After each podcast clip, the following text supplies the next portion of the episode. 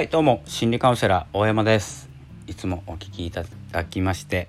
ありがとうございます。取り直しません。えーと、いつも自分時間、えー、いかがお過ごしでしょうか。えーと、本日は、えー、学ぶことについてお話ししたいと思います。えー、学ぶことというのは皆さんですね、毎日していると思いますし、子どもの頃から学ぶことっていうのはやっていて、ちょっと社会人になってからですね、もうお仕事のことを学ぶとか、スキルを上げる、能力を上げるということになっていくと思うんですけれども、この学ぶことっていうのは、まあ、何のために学ぶのか、まあ、何かをできるようにとか、次のステップに進むようにとかっていうことを学ぶんですけれども、心もですね、あのその知識と一緒に学んでいるんですよ。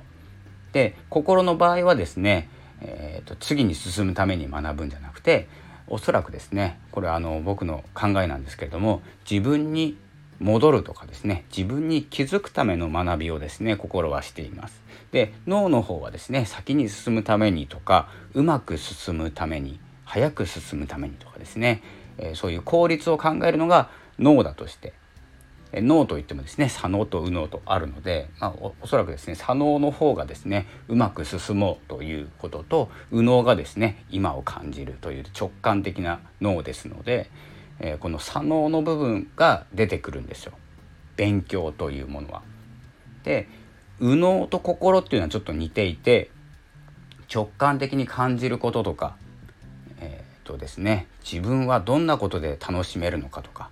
どこに向かいたいのかということを感じる部分になります。その学びを心がしているんですね。で、心はですね、どうやってこう勉強していくかっていうと、やっぱりですね、単純なんですけれども、単純ですごく難しいんですけど、何かというとですね、あの自分の楽しむこと、楽しいこと、喜ぶことなんです。それは何なのかということを常に学んでいるんです。で、楽しいことって新しいことも増えるじゃないですか。新しく見つけたものが楽しいとか、今よりも楽しいこと、そういうものを積み重ねていって、自分は何で喜べるのか、どんなことで楽しめるのか、でどんな人生が楽しいのか、求めているのかということをですね、常に学んでいます。なので勉強もそうなんですけれども、勉強をして先に進むための勉強をする、学ぶ。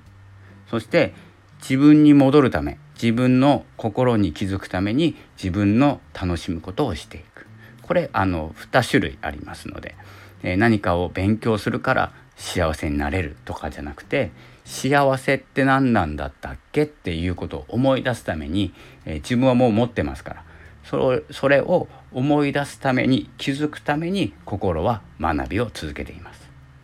えということで、今日は学びについてお伝えいたしました。えー、常にですね、えー、前に進むためにいろいろ勉強していると思いますし、えー、と自分に負荷をかけて、こう歩くんじゃなくてもう走るぐらいの勢いで運動したりしてるかもしれないんですけれども、そうやって前に進むために努力をする。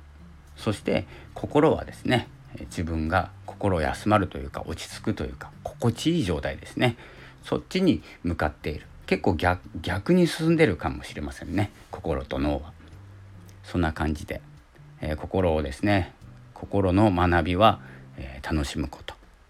ということで、えー、今日の放送はこの辺で失礼いたします。またお会いしましょう。ありがとうございました。さよなら。